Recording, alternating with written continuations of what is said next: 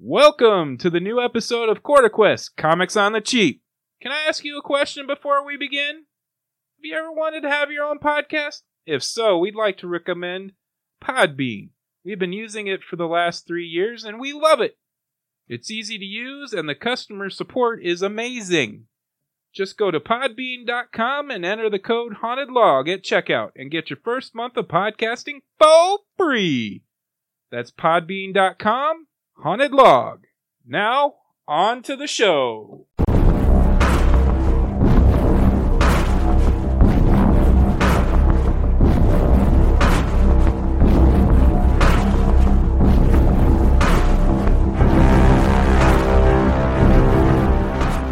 Welcome, everybody, to the Quarter Quest Comics on the Cheap podcast, a bi weekly discussion about diving through the dirt bins and pulling out gold. Welcome back to the new episode of Quarter Quest Comics on the Cheap podcast, where we talk about three different comics from three different eras the 60s, and 70s, the 80s, independence, and 90s to today. So uh, everything costs less than than a buck most of the time. Who's got first? That would be Kirk. Okay, so I did What If number eight. What if the world knew Daredevil was blind? Is that the first series or the second series? This is from April 1st, 1977. First series, okay.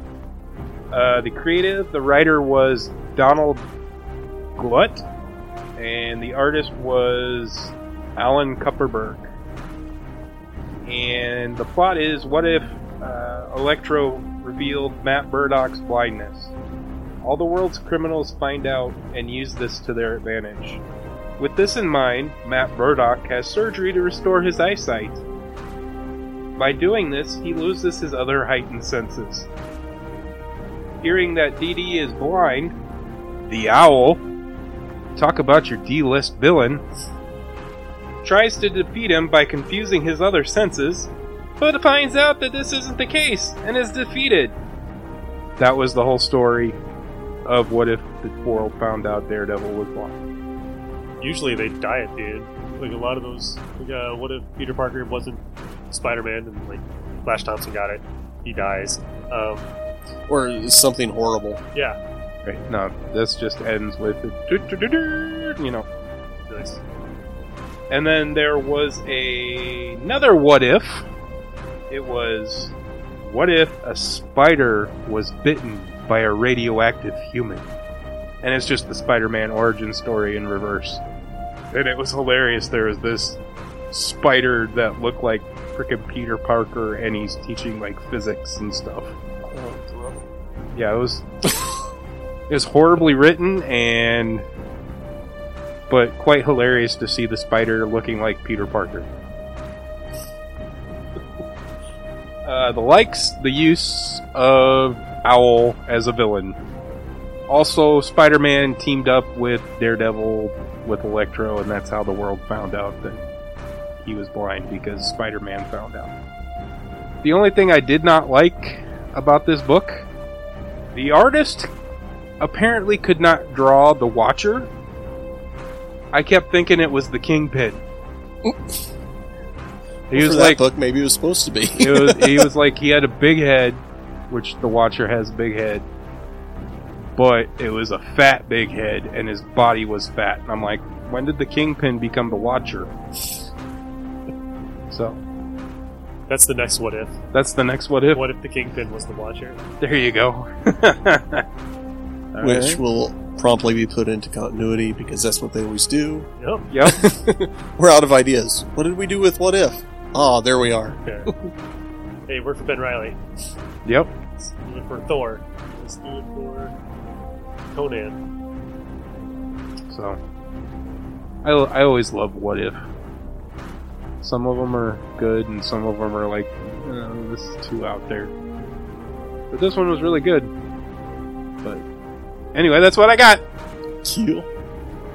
All right, so I'm up next. I've got DNAgents. Uh, this came out in March of '83. What issue number? Uh, one. Oh. I don't know why I had to look at that. I knew that. Uh, and the writer was Mark Evanier and illustrated by Will McGonton. Kanani. Apologize to the artist. And it was inked by Al Gordon. Uh, so this is a book from Eclipse Comics.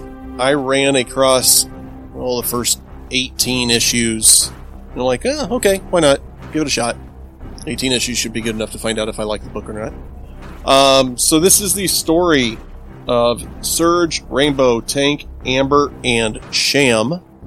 And uh, they were all genetically created. And it really doesn't get into why they were necessarily created. They, they were there. And the owner of the company's daughter gets kidnapped. And he doesn't want to pay the ransom. So he's using these individuals as a way to go out on their first mission and rescue his daughter. And uh, you've got the cocky one with Surge, and Rainbow's the, like the telekinetic one, and Tank's the muscle. Amber can fly around and move things a little bit, and Sham apparently just you really don't see what Sham does until you know all, all Sham does is actually follow around everybody else and try to replicate exactly what they do. Um, and happens to be the younger of them. Anyhow, the rescue mission goes awry, and they are attacked. But there's some stuff going on in the background, and Tank's trying to figure out why they aren't able to, why the bad guys aren't hitting them. They're like just missing to make it look like a s- good fight, but it was all staged kind of thing. And uh, they rescue the daughter. Surge gets mou- or the daughter gets mouthy with Surge. Surge gets ticked off about it, throws her in a trash can because he figures he'll never see her again. They send the kids off to college, and uh, they're there, and they need to protect somebody at the college, and it's the daughter. And that's how the book ends. It it was a long read, but it was really good. They took the time to develop the characters. They got you to let figure out kind of what each character can do, excluding Sham. The art is absolutely fantastic. This is an 80s comic, so I mean it's a little bit cheesy in parts, but uh, overall a fantastic read. All these books are relatively cheap, except for what was that 24, Nick? It's yeah, it's the one with um, Rainbow. rainbow on the cover.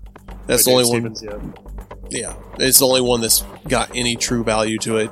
Uh, so if you can find them, absolutely pick up a couple issues, check it out. The characters are really interesting, and for once, they made the muscle guy seem what somewhat intelligent, opposed to the point at something and I'll smash it kind of thing.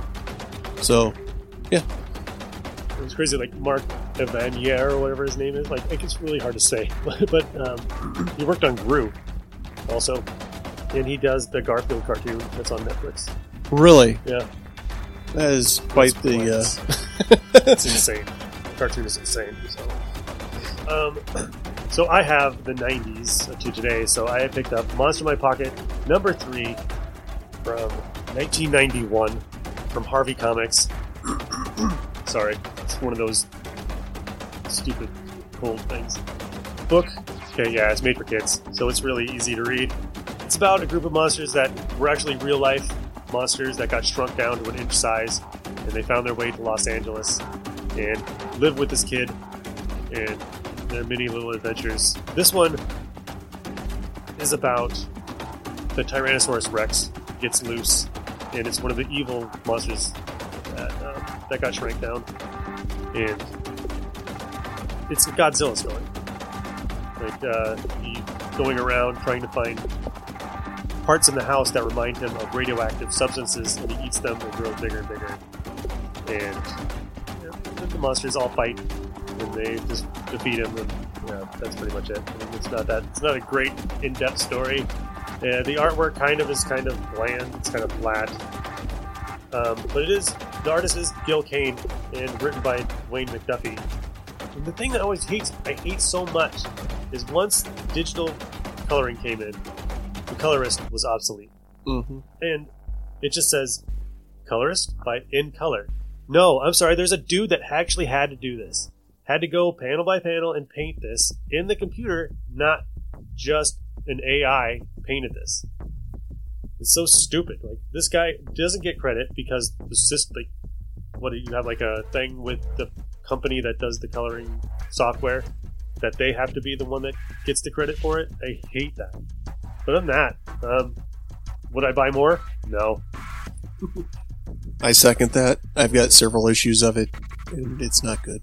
It's not. the, the only funny part was uh, there's a troll in here called the Jotun Troll. He's based off North Norse mythology. He's got multiple heads, and they all argue with each other instead of fighting. Like they, the, the Tyrannosaurus Rex comes up and he's like, "Um, should we fight this guy? No, let's have a quorum. Let's talk about what we should do other than fighting." And yeah, everybody else is like, "Just get out of our way and we'll fight this thing." I got it for a dollar. I mean, it's worth a dollar. But all right, so that was a very quick episode, Yep. and uh, talk to you guys in two weeks. So. See ya. Yeah.